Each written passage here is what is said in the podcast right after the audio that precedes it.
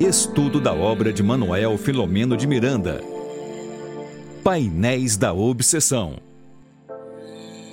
Muito boa noite a Tânia, a vocês aí da internet que estão sempre conosco. Boa noite, Dirana. Boa noite, Rita. Boa noite, Fábio. Boa noite, Fátima Santos. Hoje é uma noite para lá de especial para nós dessa família, né? Espiritismo e mediunidade. Vocês devem ter visto o videozinho, né? Que, que o videozinho que apareceu antes. Então, queria dizer para vocês que houve toda uma reformulação de trabalho.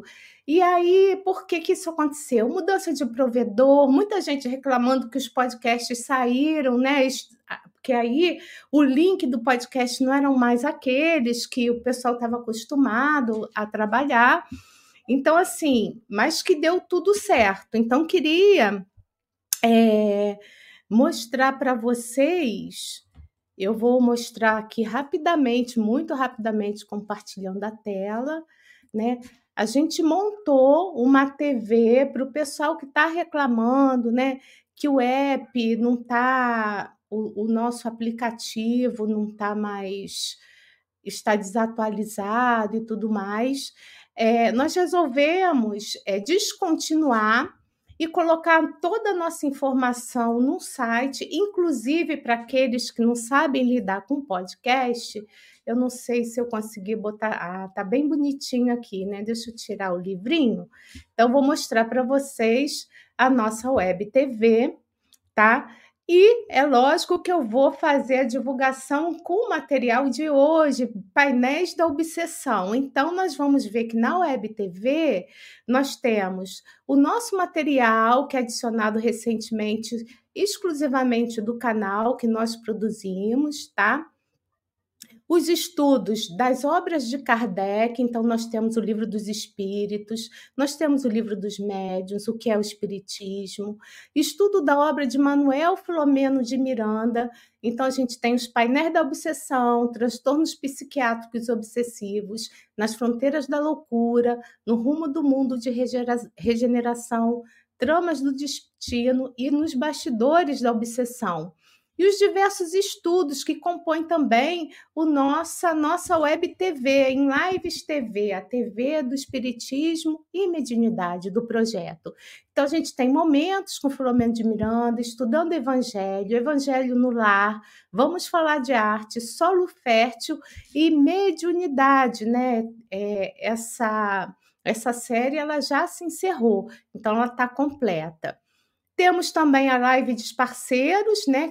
Quem quiser é, é, estudar o material que os nossos parceiros nos enviam, tem a nossa programação aqui, né, através da Google Agenda e os nossos podcasts. Então, só para vocês terem uma noção, então vamos aqui rapidamente no podcast do Painel da Obsessão. O primeiro episódio a gente publicou hoje, tá?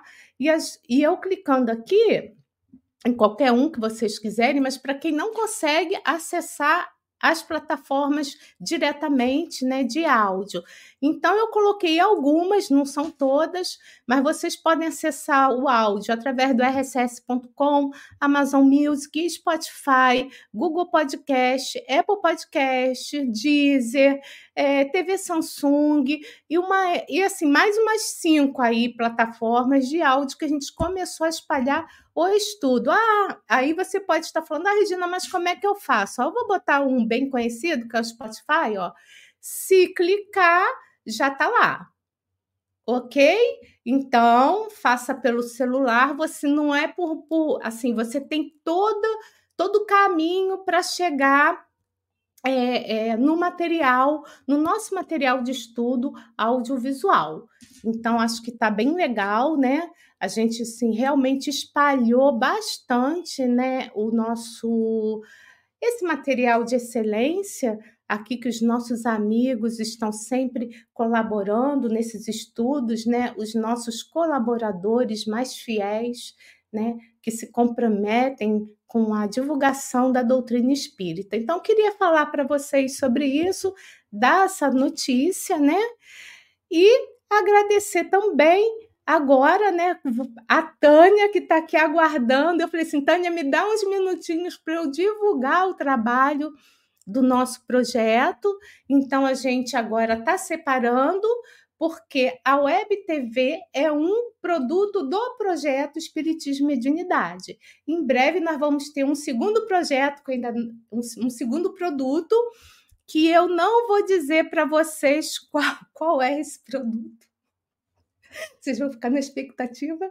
Mas é assim a gente vai indo, né? Mas o mais importante, cada vez mais, a gente espalhando esse material, né, de, de muito é, esse material de excelência né, para mais gente, para diversas plataformas, então todo mundo pode acessar, né, totalmente gratuito, e eu acho que com isso a gente colabora né, com um mundo melhor. Quem tiver curiosidade, dá uma olhadinha lá quem somos, que tem todo um objetivo, motivo lá no nosso site, o porquê que esse grupo de pessoas fazem, né, trabalham, né?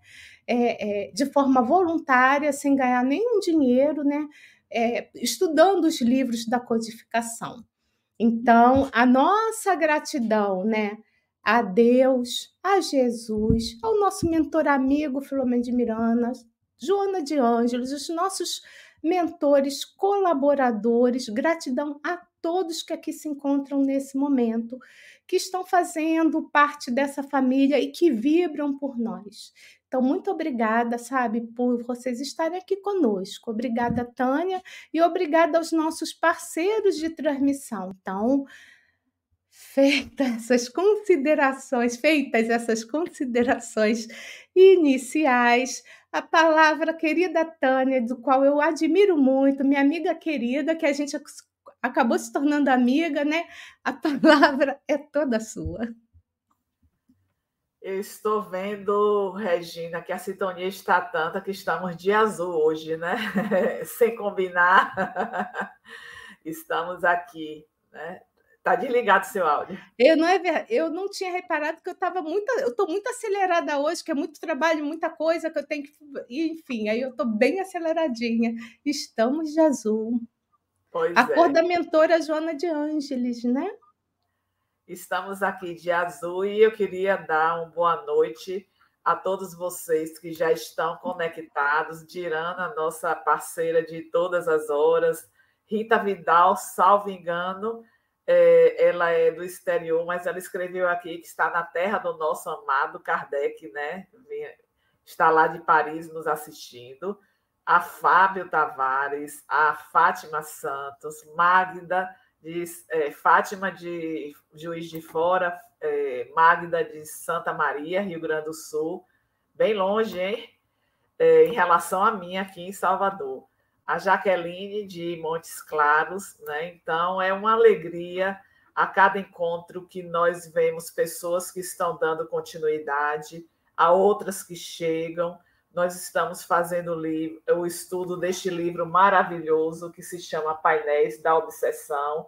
O seu está aí perto, Regina? Aí, ó. As nossas capas são diferentes, mas o conteúdo é o mesmo, é apenas uma atualização. E nós estamos no capítulo 17.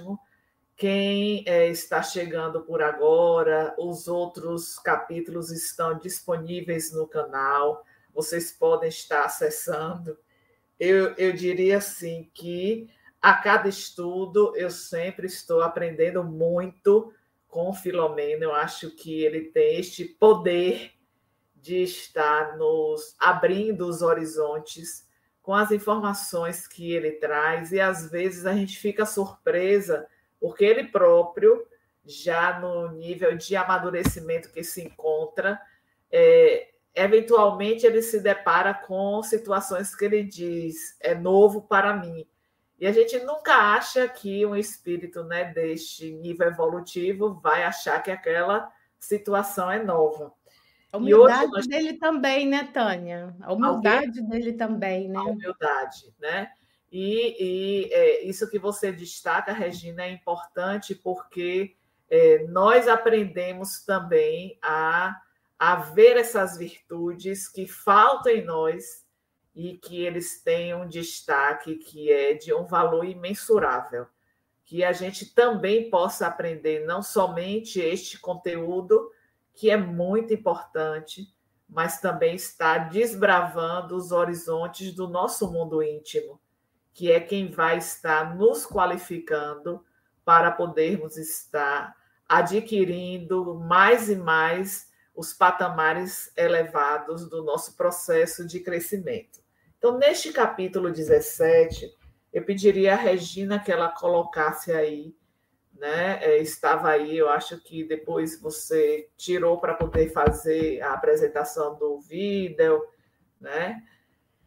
É, exatamente é, este capítulo ele tem, na minha contagem, foram, me parece que 41 parágrafos. Né? Tem este capítulo, não sei se bate com o que Regina aí contou, mas eu queria trazer o primeiro parágrafo deste capítulo, quando Filomeno, se você puder colocar, Regina, para irem acompanhando, né? Cada vida é um livro aberto, rico de experiências e lições, das quais se podem retirar proveitosos ensinamentos para a realização interior.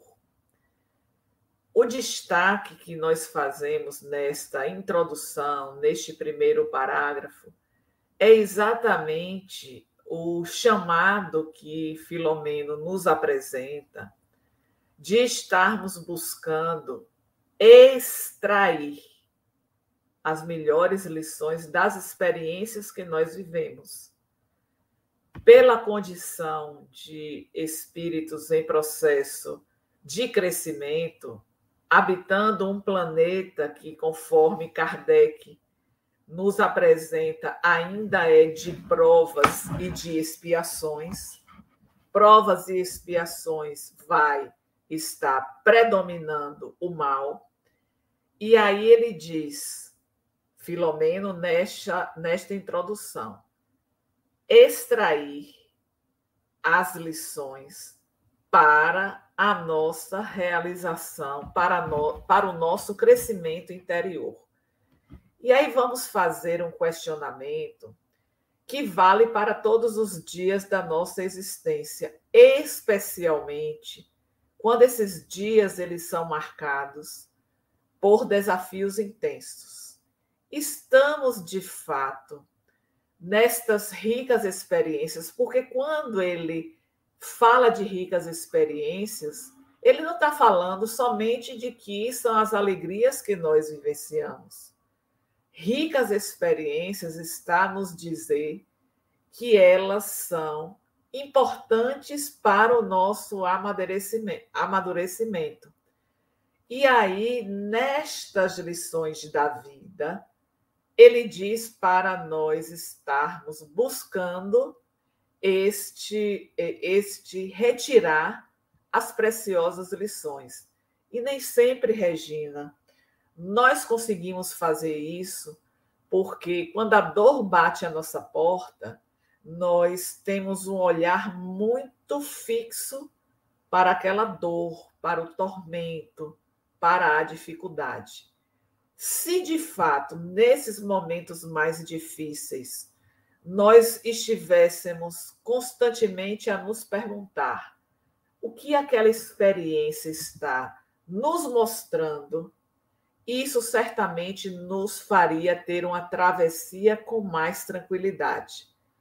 Mas se Filomeno de Miranda está dizendo a nós que essa, esse livro aberto rico de experiências e lições, das quais se podem retirar proveitosos ensinamentos para nossa realização interior, ele afirma e nós precisamos internalizar de que isso é possível. Basta que nós possamos, de fato, ter este olhar para extrair as melhores lições da experiência que nós estamos vivendo. Vamos dar um exemplo. Digamos que é, um filho nosso, um parente, ele tenha cometido um delito e que esse delito levou ele à prisão. quando a gente pensa nisso, ai meu Deus do céu, que a gente já imagina o que é o sistema prisional do nosso país, o acúmulo de pessoas, a inatividade, né? Então, toda, toda uma vivência de violência.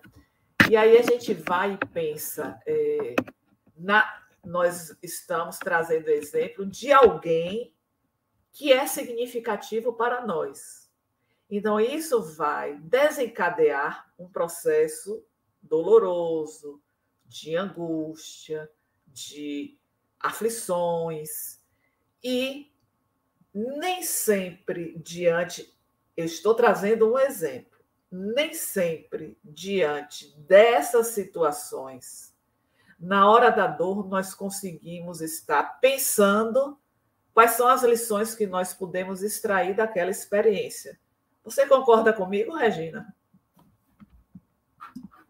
Poxa, eu concordo. Eu reflito sobre isso, Tânia, todos os dias. Todos os dias. Mesmo porque tem momentos que a gente não consegue estar bem, né? Você sabe que nada é por acaso, que está tudo de acordo com as leis divinas, mas tem momentos que você tira de letra, tem outros que nem sempre. E aí eu fico refletindo sobre isso, né?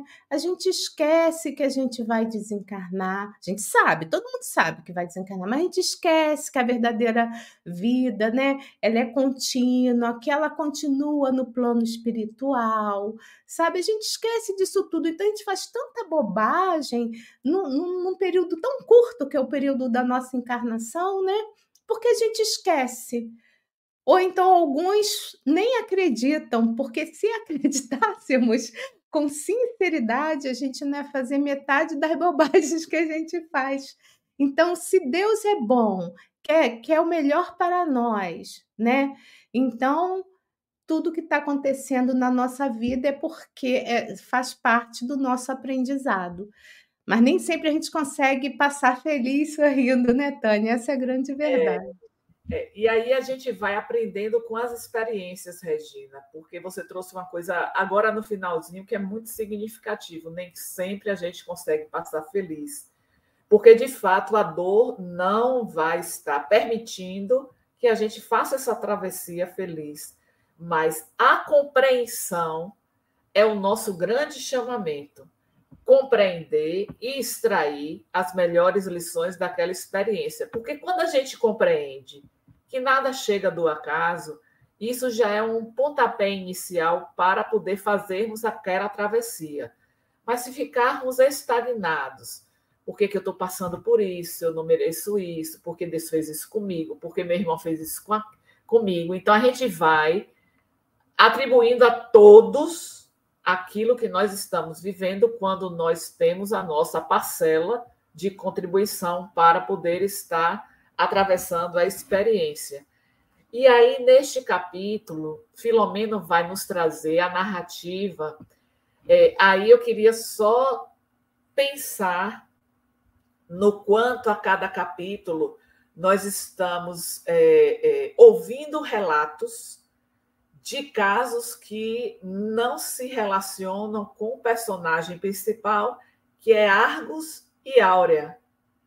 Então, na semana passada, nós falamos de Dona Menaide, que estava no carro, que houve o um acidente, já no seu cunhado, e ela grávida, já em estado avançado da gestação, desencarnam.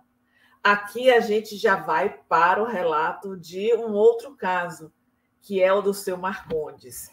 E eu queria, Regina, que é, a gente falasse um pouco do perfil deste homem, deste homem que era um homem com muitos recursos, ele herda terras né, do seu pai, e aos 60 anos ele tinha a sua esposa com dois filhos e estava mais ou menos há cinco anos com a tuberculose pulmonar e em um hospital que, pelas características que Filomeno descreveu neste capítulo, era para quem tinha condições de pagar.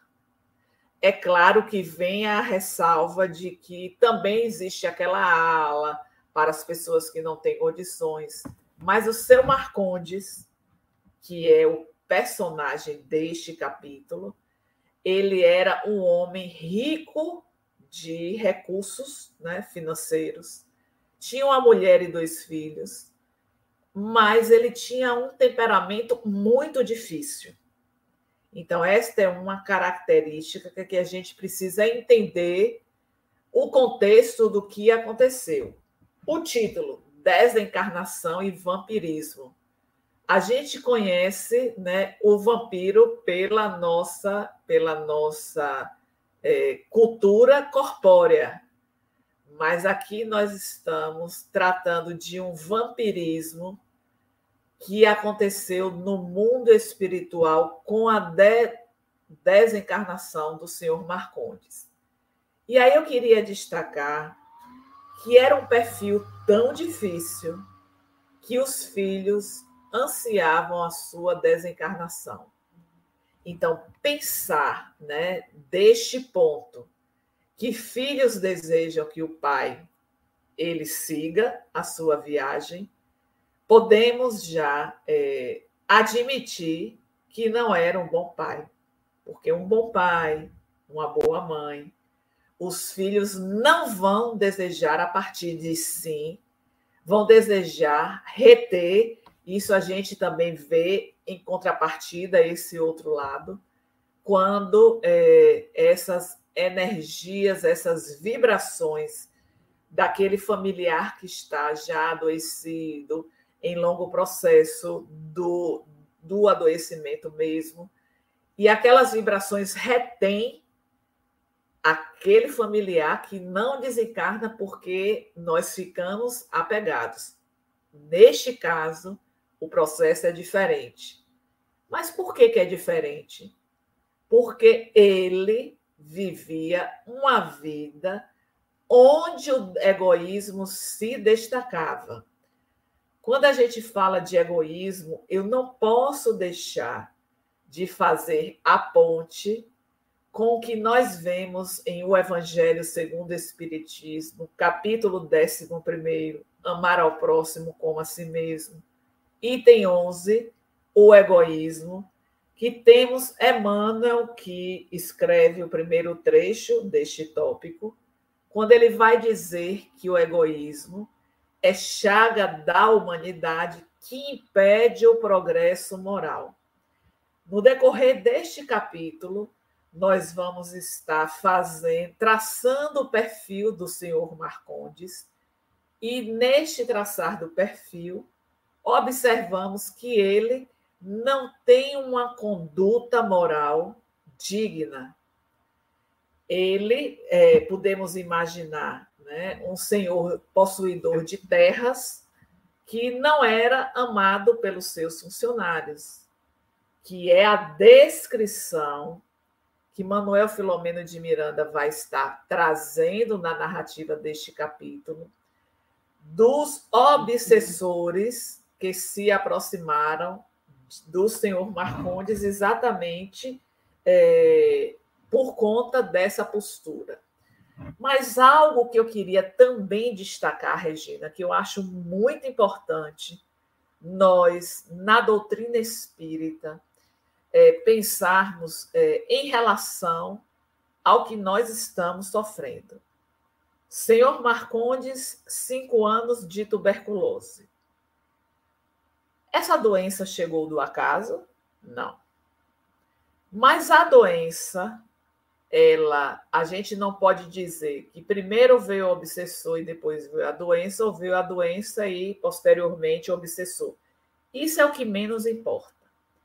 Mas aqui a gente vê que esses obsessores, o doutor Lustosa, junto com Manuel Filomeno de Miranda, ele vai estar dizendo que os adversários, eles são de vidas anteriores, das vidas da vida atual. E uma coisa que eu achei bem interessante, Regina, amigos daqueles que foram maltratados por ele e que se aproximaram para poder ajudar ao seu amigo que sofreu por conta das suas atitudes.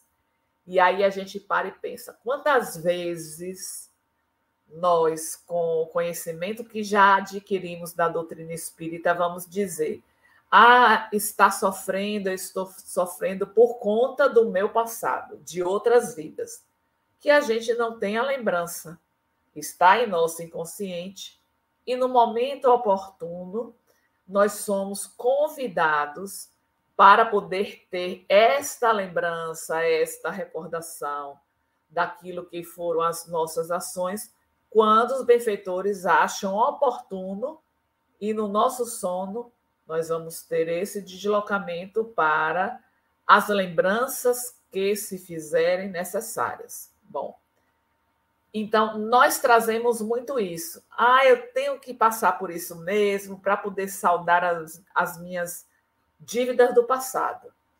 E a gente não pensa no que nós estamos fazendo em nosso cotidiano, na presente existência, que também é desencadeadora de todo o nosso processo de aflição.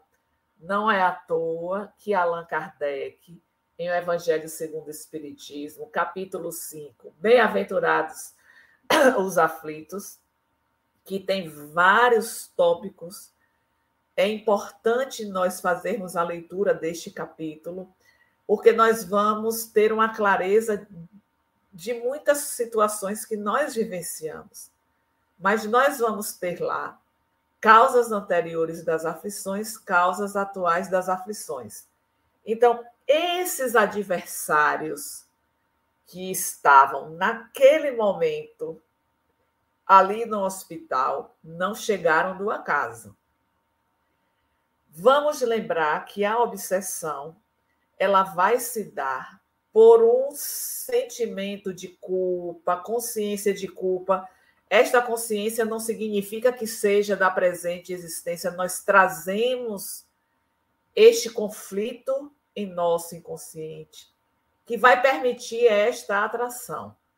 Só que eu posso ter o sentimento de culpa, a consciência culpada, mas eu não permito que os meus pensamentos sejam pensamentos é, é, é, pessimistas, pensamentos negativos, pensamentos deletérios, porque esses que nós acabamos de falar são justamente os tipos de pensamento que vão possibilitar esta aproximação, esta sintonia.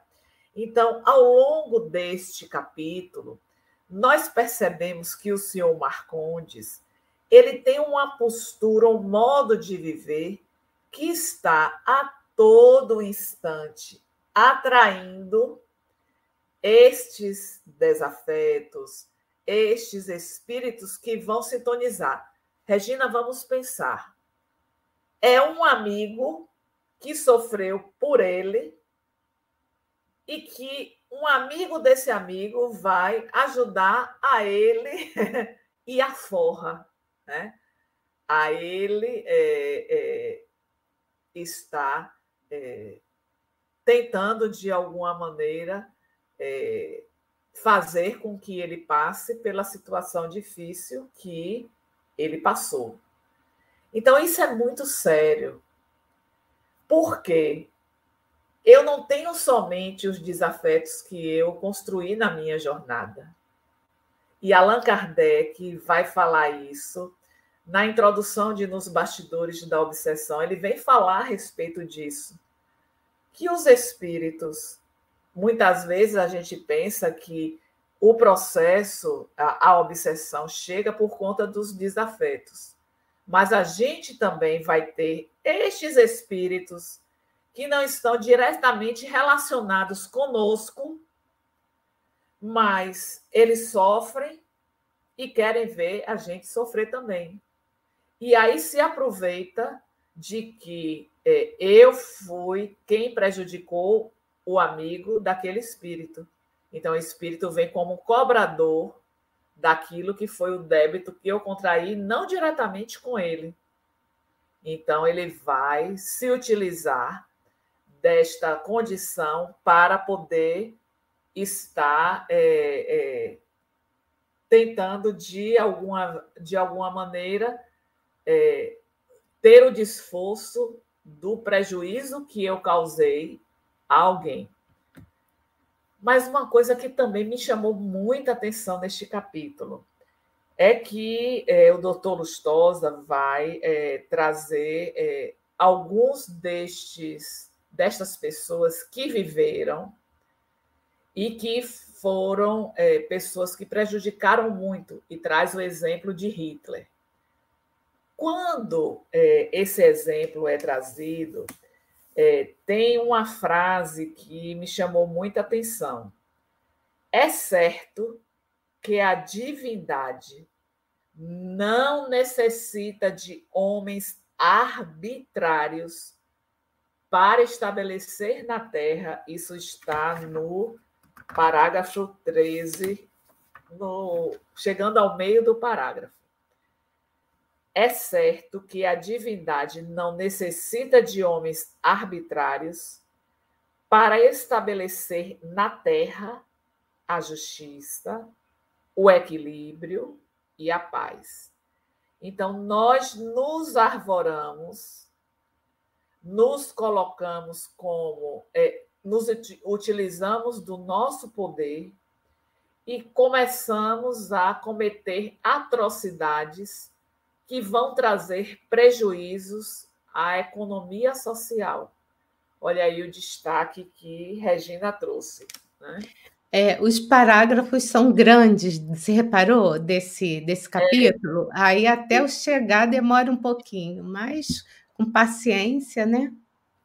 É, então, é, quando a divindade é, fala, traz o exemplo de, de Hitler, e aí depois é, o doutor Lustosa vai dizer que a divindade não precisa de um Hitler para poder estabelecer a justiça, o equilíbrio e a paz. Aí a gente pode perceber que a todo instante nós estamos sendo esses instrumentos conforme seja a nossa vibração. E aí vamos nos questionar qual tem sido a nossa vibração, a nossa sintonia, quais são os padrões de pensamentos que eu tenho adotado em meu cotidiano, porque tudo vai ter início com o pensamento. Um pensamento que vai atrair é a sintonia que vamos estabelecer. Então, o que é que este pensamento ele vai estar trazendo para as minhas ações. Porque eu posso pensar e não agir, mas geralmente aquilo que a gente pensa transforma-se em ações. E aí começar a fazer este mergulho ao nosso mundo íntimo para poder estar atendendo ao nosso projeto evolutivo que foi estabelecido.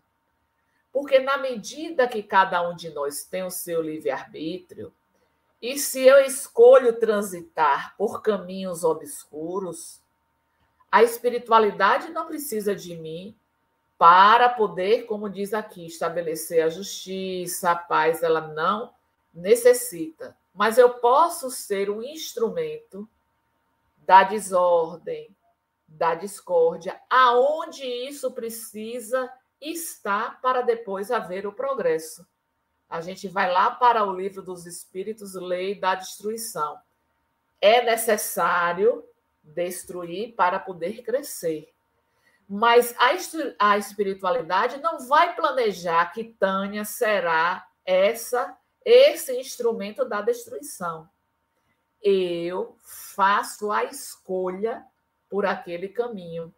Então, nós precisamos ter clareza em relação a isso, porque aquilo que será a nossa escolha de como nos conduzirmos, nós estaremos lançando as sementes ao solo e vamos colher, como o senhor Marcondes está aqui. Regina, me chamou muita atenção também. Olha quantos pontos, né? A religiosa orava. As religiosas, elas tinham um canal de comunicação com os benfeitores. E o doutor Lustosa destaca que, neste caso, não tem como atuar. Como é isso, Regina? Então, quando você falava, né, assim, ah, me chamou a atenção, aí eu pensei, na mesma hora, o que me chamou a atenção foi a prece das religiosas. E aí você seguiu falando, sabe? É, olha aí a sintonia, olha o azul aí, ó. É, nada é por acaso. É, então, Porque assim... veja bem, a pessoa que está ali, elas é, fazendo oração por por uma outra pessoa que elas nem assim conheciam profundamente, sabiam como ele era, já estava ali há cinco anos, mas nem faz parte dessa família. Mas uma prece bem intencionada a favor do próximo é, ajudava em alguns momentos a ele ter aquele momento mais assim salutar, porque o ambiente que ele estava era luxuoso, mas você vai falar sobre isso, eu não vou adentrar nisso. Era luxuoso, mas em compensação, a parte psíquica ali daquele ambiente era bem desagradável, né? É. Então, assim, é, quando a gente pensa na oração, a é, Regina trouxe, eram desconhecidas que oravam por ele, e nós também temos os nossos afetos que oram. Apesar de que, pelo relato, pelo pouco relato, do que trouxe em relação à família, eles queriam mais era se livrar, né? Mas vamos pensar que religiosas elas mantinham esta conexão com o mundo espiritual e oravam pelo seu Marcondes. Mas quando a gente ora não tem resposta, é, não pode modificar o panorama, nós vimos isso no capítulo anterior. Já estava planejado aquele acidente, porque havia compromissos anteriores, e aí, lembrando ou falando para quem não conseguiu acompanhar, não fez a leitura, é dito lá: o carro poderia quebrar porque precisava acontecer a desencarnação. Não havia necessidade da interferência dos obsessores amando da mulher, da mulher é, que havia desencarnado, né? Viúva, deixou o marido viúvo e ele teve um novo casamento. Então lá ficou bem claro. É o que este capítulo vem reforçar a espiritualidade não precisa dos obsessores, de nós instrumentos para a sua ação. Ela vai dar um jeito do carro ter uma pane e o, o acidente acontecer, mesmo porque a região é da Serra da Mantiqueira, que diz que é, é de descidas, de curvas. Então, até um, um, um, um pássaro pode passar na frente da visão do carro tomar um susto e acontecer o um acidente. Então, só para poder a gente pensar no que é esta sintonia, esta vibração. A religiosa orar, a resposta ela vai ter, mas o doutor Lustosa foi bem claro.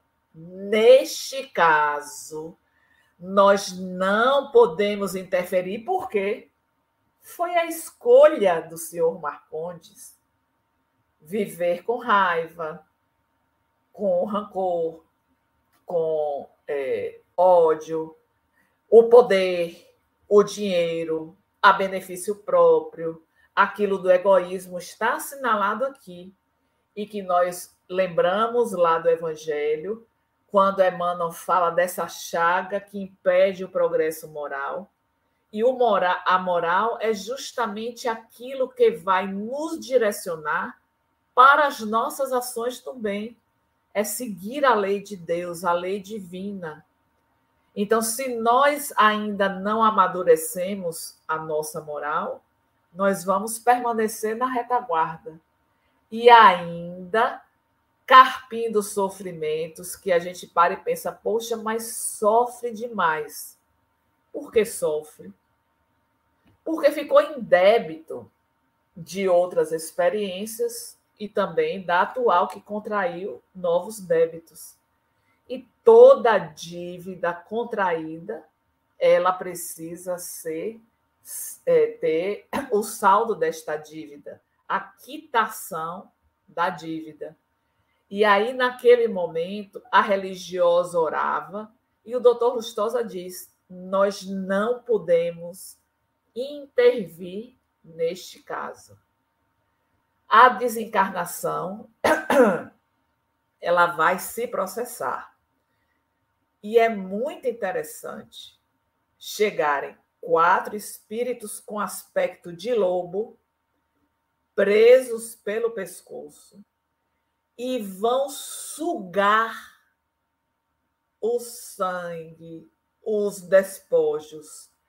E isso, na descrição do Dr. Lustosa, causa, aí podemos imaginar, a perturbação do momento da morte.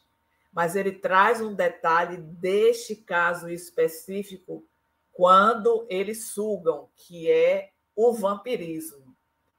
As dores que provocam naquele que está neste processo de perturbação.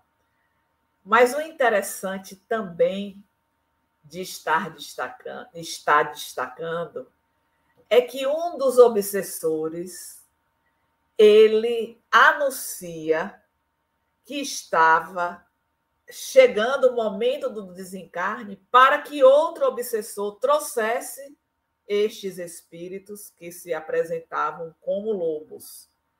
E aí vamos estar pensando nesta forma que nós adquirimos de animal, que é justamente a nossa consciência de culpa, que somos julgados por estes espíritos trevosos que estão num cargo de poder e que quando nós somos apresentados, nós temos várias obras de Filomeno que nos retratam diversos casos. Inclusive, nós temos no, nos bastidores da obsessão, na primeira obra, o nosso Teofrastos, né, aquele mago, que era o juiz, então é, o espírito chegava e falava da sua de tudo quanto passou, e aquele que era trazido para o julgamento, como ele trazia sua consciência de culpa, havia a sugestão: você agora vai adquirir um aspecto de lobo. Ah, existe lobo no mundo espiritual? É a forma que o espírito vai adquirindo por sugestão mental. Então, vai adotando este aspecto para poder causar temor e para poder se locupletar destas energias que eles sentem necessidade pelo estado de primarismo que ainda se encontram. Aí a gente vai pensar, Regina, é, no quanto ainda temos por fazer, porque estes nossos irmãos que adotam este aspecto estão em um sofrimento atroz. E que nós temos o dever de auxiliá-los a saírem desta condição. Mas quando isso pode acontecer? Na medida em que cada um, cada um de nós procurar melhorar a sua forma de ser, a sua forma de pensar, para que menos débitos nós venhamos a contrair e a nossa consciência de culpa, porque é o nosso guia. Não precisa, Regina, que você aponte para mim os meus deslizes. A minha consciência é o meu juiz. Eu posso até estar transitando na minha insanidade, não ter esta clareza, esta percepção, mas isso não significa que eu não tenha. Talvez esteja momentaneamente adormecida. Então, chegam estes espíritos que estão acorrentados pelo pescoço. É importante fazer a, a, a leitura deste, desta descrição que o doutor Lustosa apresenta. E, a, e, e, e Miranda fica assim, quando ele se depara com a situação. Eu posso imaginar a mente como vem os questionamentos, e aí o doutor Lustosa, silêncio, oração, ou seja, dizendo assim, mas que, é, que infantilidade, porque é uma curiosidade. E eu posso imaginar quantos questionamentos não vêm. Eu acho que a primeira coisa que eu ia pensar, poxa, a espiritualidade está assistindo a, a superior, está assistindo e não faz nada? Mas ele, ele estava fazendo. Porque esta vibração, ela pode estar amenizando as próprias dores que o espírito sente no estado de perturbação deste momento pós-morte. A descrição é dores atrozes por conta deste sugar do sangue, das energias, dos, de, dos despojos, e ele foi levado. Sabe-se lá o que vai acontecer, né? porque este livro são narrativas de diversas experiências. Então, nós não sabemos o que vai se suceder após isso. Podemos imaginar o tempo de sofrimento, não vai ser pouco. Para o espírito ele passar por este período de vampirização, a gente pode imaginar o nível evolutivo em que ele se encontra. E aí vem Filomeno dizer para nós que às vezes a dor é exatamente um mecanismo de despertamento da nossa consciência. Porque vejamos, o senhor Marcondes, ele herdou as terras, fortuna.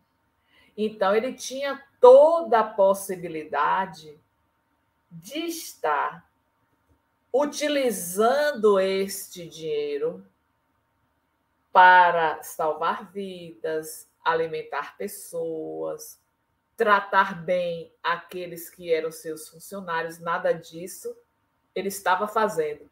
E aí a gente pensa, Regina, se não estava tratando bem a esposa e os filhos, imagine se conseguiria fazer isso para aqueles que eram os seus funcionários. Então, imaginemos que ele reencarna em uma condição que muitos desejam, a facilidade econômica. Mas ele não consegue se sustentar e aí vai é, angariar para si mesmo essa revolta dos seus familiares, que muito provavelmente ele tinha mais afeto das religiosas do que da própria família. E quando nós vemos a descrição de onde ele estava internado, que é mérito para poucos.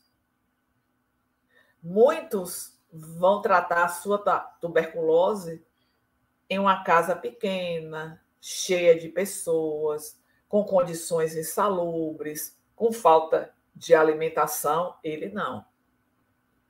A própria doença poderia ter sido o marco para que ele tivesse um outro olhar perante a vida. Porque, veja, às vezes é nessa proximidade da morte que a gente desperta. É na hora da dor profunda que a gente passa a pensar em outros valores existenciais. Só que ele passou um ano, dois, três, quatro, estava no quinto ano, e me parece que cada vez mais exacerbado neste modo de ser diferente, é, raivoso, é, entre outras características que foram apresentadas e não apresentadas, mas que a gente imagina este perfil difícil e de difícil convivência. Aí vou falar da minha experiência né, enquanto enfermeira, que às vezes a gente vê esses dois lados do paciente que está internado. Às vezes, um paciente está há mais tempo internado e tem um conformismo, tem uma re resignação, tem uma educação que você para e pensa: meu Deus, se eu tivesse na condição dele, talvez eu não tivesse todos esses esses modos de se apresentar que ele traz. E por outro lado, a gente tem pessoas que em um curto espaço de tempo estão revoltadas, não querem seguir regras, porque todo hospital ele tem normas e precisa para poder manter a sua ordem. E aí, se a gente está neste lugar, vamos agora nos colocar no lugar deste senhor, 60 anos, internado, com tuberculose, uma tuberculose que avança, não, não vai regredir. E aí tem algo muito interessante também destacado aqui, que é justamente o pensamento dele emitindo as vibrações deletérias por conta do modo de ser, que faz com que aqueles que recebem a ordem que não deveria ter sido dada, o tratamento de, de maneira como se fosse escravo sem ser escravo. Então, ele emite, o outro recebe com aquela onda de raiva, de ódio, com o desejo de se livrar. E aí vem aquilo que eu emito retorna para mim mesma. E aí o doutor Lustosa vai descrevendo que, a princípio, isto acontecia, mas ele ainda dispunha de recursos que não permitiam a aproximação dos benfeitores. Só que ele foi dando continuidade a este modo de ser. Ele foi, ele continuou, ele é assim, ele não se modifica. Então, aos poucos, aquilo que ele ainda tinha de proteção foi se quebrando, e aí voltando para ele esses dardos mentais que permitiram que estes dardos influenciassem na sua imunidade, trazendo o desencadear da doença. Essa doença chega e vem não somente é, trazendo prejuízos ao corpo, mas também ao espírito pelo processo de sintonia e fazendo com que se estabelecesse ali não era não era amigos e amigas, um espírito nem dois, eram vários, quatro somente no aspecto de lobo, um que comandava esses quatro um que ordenava, entra, sai, leve. Então, assim, podemos só, só numa descrição rápida, sete. Deveria ter mais. Né? E o sofrimento? Neste momento pós-desencarnação. Como o doutor Lustosa disse, não podemos operar para este desligamento. E aí o espírito em estado de perturbação vai sentir todas estas impressões porque ele não consegue se desligar do corpo. Apesar de ter morrido, ocorreu o morrer, mas o desencarnar não, que é diferente. Morrer é o corpo.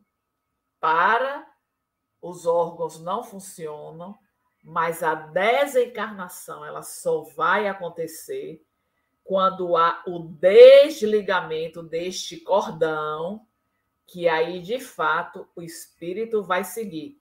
Não significa que ele ainda não vai ter as necessidades da matéria, mas pelo menos isso já fica aliviado porque há o corte deste cordão que o mantém vinculado ao corpo as impressões da matéria. Ah, Tânia, mas o corpo não já deixou de existir? Sim. Mas o desligamento, não. E quanto tempo isso vai durar?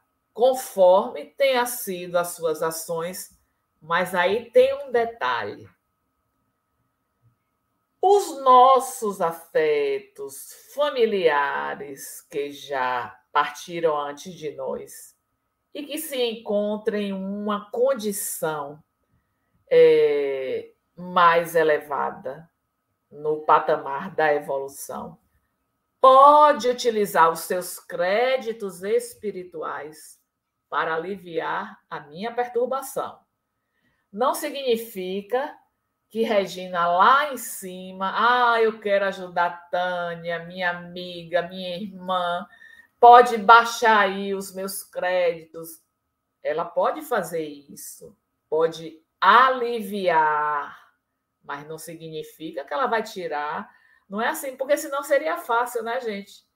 Vamos fazer, cometer as maiores atrocidades, porque eu vou ter quem utiliza seus créditos para poder me tirar da dor e do sofrimento. Não é isso. Não é.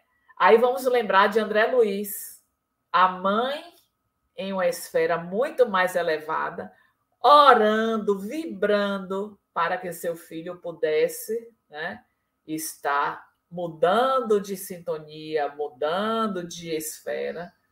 Quanto tempo ele passou no umbral? Oito anos. Ah, a mãe não poderia, mas e a nossa necessidade? Temos que ver isso. Não é assim, é, parece que ah, eu faço isso e não é uma matemática, viu, Regina? Ah, se eu fizer isso, resultado não. Cada caso é um caso, né? É, qual é o nível de conhecimento? Tânia será muito mais cobrada porque sabe mais. Então, tudo que eu fizer em termos de deslize, na hora de ser cobrado, eu serei muito mais cobrada pelo conhecimento que eu já adquiri em relação às realidades existenciais. Aquele que sabe menos, ele será cobrado menos. Mas todos nós que infringimos a lei de Deus, nós nos colocamos na posição de devedores e teremos que ressarcir os nossos débitos. Então, Regina, é, já estamos no nosso tempo. Eu não sei se tem alguma pergunta. Hum. Se você também, eu só fui falando, falando, nem, nem me chamei mais para poder falar alguma Brilhantemente, coisa. falou muito bem, não havia necessidade. Né? Tem uma pergunta, mas eu queria falar também uma coisinha bem rápida as trevas elas são altamente organizadas, né? Então, é, é, os justiceiros, os príncipes, os juízes conhecem as nossas necessidades da alma, estudam o nosso comportamento para poderem atuar de forma negativa. E nós, que temos esse conhecimento, a gente sabe o que acontece no plano espiritual, a gente sabe o que acontece se a gente não seguir mais ou menos né, direitinho a, a, nossa vida por conta da lei de causa e efeito, a gente não consegue nem fazer uma prece. É reflexão da noite. Ah, porque eu não tenho tempo. Até no chuveiro a gente faz prece. Então, para a gente ficar ligado, porque essas pessoas elas são altamente qualificadas e inteligentes, estão momentaneamente equivocadas, né? Mas vão superar mais para frente as suas, os seus problemas. Mas nós, alguns de nós ainda não conseguem nem fazer uma prece. Para nossa reflexão. Vou botar aqui a vinhetinha, tá, Tânia? De, da, do momento de interação. Vamos lá. Momento de interação. Perguntas e respostas. Olha, a pergunta é da querida Dirana, que está sempre aqui colaborando conosco, né? É, interagindo, né? Ela pergunta para você o seguinte: Tânia querida, salve. Essa forma lupina, por exemplo, é o espírito ou o obsessor que as criam? Não sei se me fiz entender. Gratidão. Querida Dirana, se fez entender sim. Essa forma é adotada por aquele que traz a consciência de culpa por sugestão do obsessor, do justiceiro, que vai dizendo assim: agora você vai adquirir a forma de lobo. Nós vemos, inclusive, uma mulher no livro é, Os Bastidores da Obsessão. É mulher. E é uma mulher, ela tinha é, abortado, né? ela tinha esse crime, vários, e o doutor Teofrasto, quando ela é trazida para o julgamento, porque ele era o juiz, você avalie, gente, no mundo espiritual tem aquele que vai julgar as nossas ações. Então, ele foi dizendo: você agora vai adotar a forma de um lobo. Você é uma loba, você é uma loba. Então, vem a sugestão do espírito, que pode ser o obsessor, que pode ser o justiceiro. E a nossa consciência de culpa vai acolhendo aquela ideia e você vai, de fato, modificando. Então, aquilo é o exterior. Às vezes a gente vê, é, por exemplo, vou dar um exemplo de reunião mediúnica. Um espírito chegou, é, ela havia sido cigana, não sei se na última existência, e dava a impressão que ela estava indo para o casamento e ela morreu. Né? Não sei se a caminho, se chegou a casar. E ela se via vestida de noiva, com todos os adereços, né? Mas eu estou para casar, então a gente vai sugestionando. Mas você agora não tem mais essa roupa, não tem mais essas pulseiras. Então tem a criação mental, tem aquilo que é o vínculo do que ficou registrado da sua existência, mas na medida que a gente vai falando, é o que nós chamamos de ideoplastia. Então, ela está com aquela aparência e a gente vai dizendo, mas você não tem mais essas pulseiras. Observe, as pulseiras não estão mais no seu braço. Então, você vai dizendo para que o espírito possa seguir a sua sugestão e desfazer. Isso acontece numa doutrinação, num diálogo, mas também pelo lado do mal, quando eles fazem com que os espíritos adotem a postura de animais e na sugestão eles vão fazendo com que o perispírito, porque o que a gente vê é o perispírito, esse modelo é, organizador é, intermediário do espírito-corpo. Então, é ele que vai se moldando aquilo que está sendo sugerido. E por que, que a gente acolhe? Porque a gente tem uma consciência de culpa.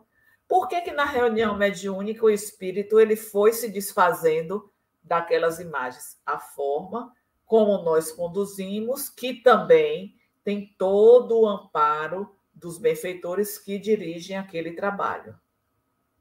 Mais uma perguntinha da Dirana. Qual a diferença entre obsessor e justiceiro? Dirana, é, na verdade, são nomes que nós atribuímos. O obsessor é aquele cobrador. O justiceiro, ele pega diferentes casos que ele não está diretamente relacionado, né? Então, o doutor Teofrastos, que eu carinhosamente sempre me refiro ao doutor Tel, ou a Tel. Era é, assim que a namorada dele, né, o amor da vida dele chamava, né? Por chamava. isso você está falando de Tel, lembra? Eu acho que é, é. Rosemarie, alguma Rosemarie. coisa assim. Não é isso o nome dela? Isso. E aí, Ana Maria. Ana Maria que ela tinha sido Rose Marie mais. Então, na época que ele era Teofrastes, ele era, né? Ele era.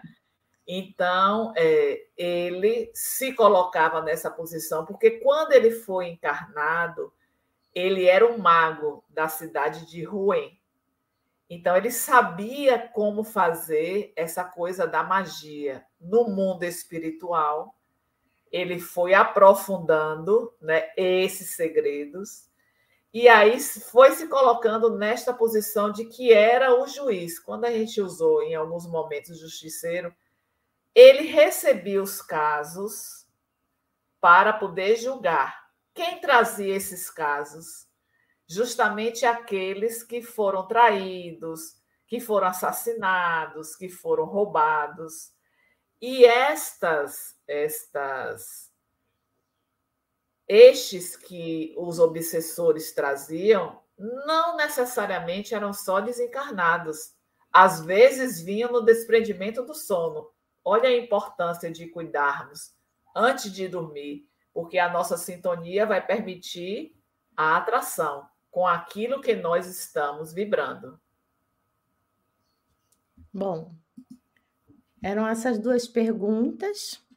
Queria deixar aqui, né, antes da, da Tânia fazer as, uh, o comentário final, se ela achar oportuno, deixar aqui o endereço do nosso site, né? Tem que ser https né? Porque está protegido para que ninguém roube os seus dados, apesar de que a gente não pede dados no site. HTTPS é um protocolo de segurança. Então, em lives.tv, bem facinho, tá lá to, todo o nosso material agrupado e vai te direcionar para os diversos estudos do canal.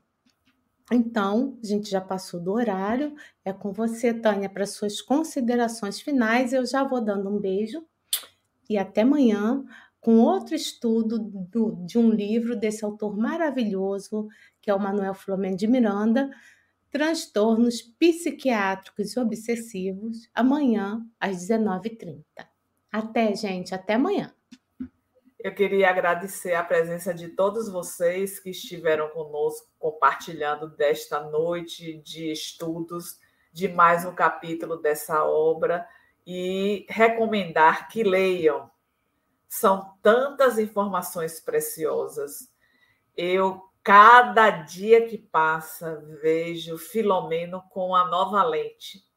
Então, vale a pena. Um abraço a todos e até comigo na próxima terça-feira. Estude conosco. Faça parte da família Espiritismo e Mediunidade. Em Lives TV.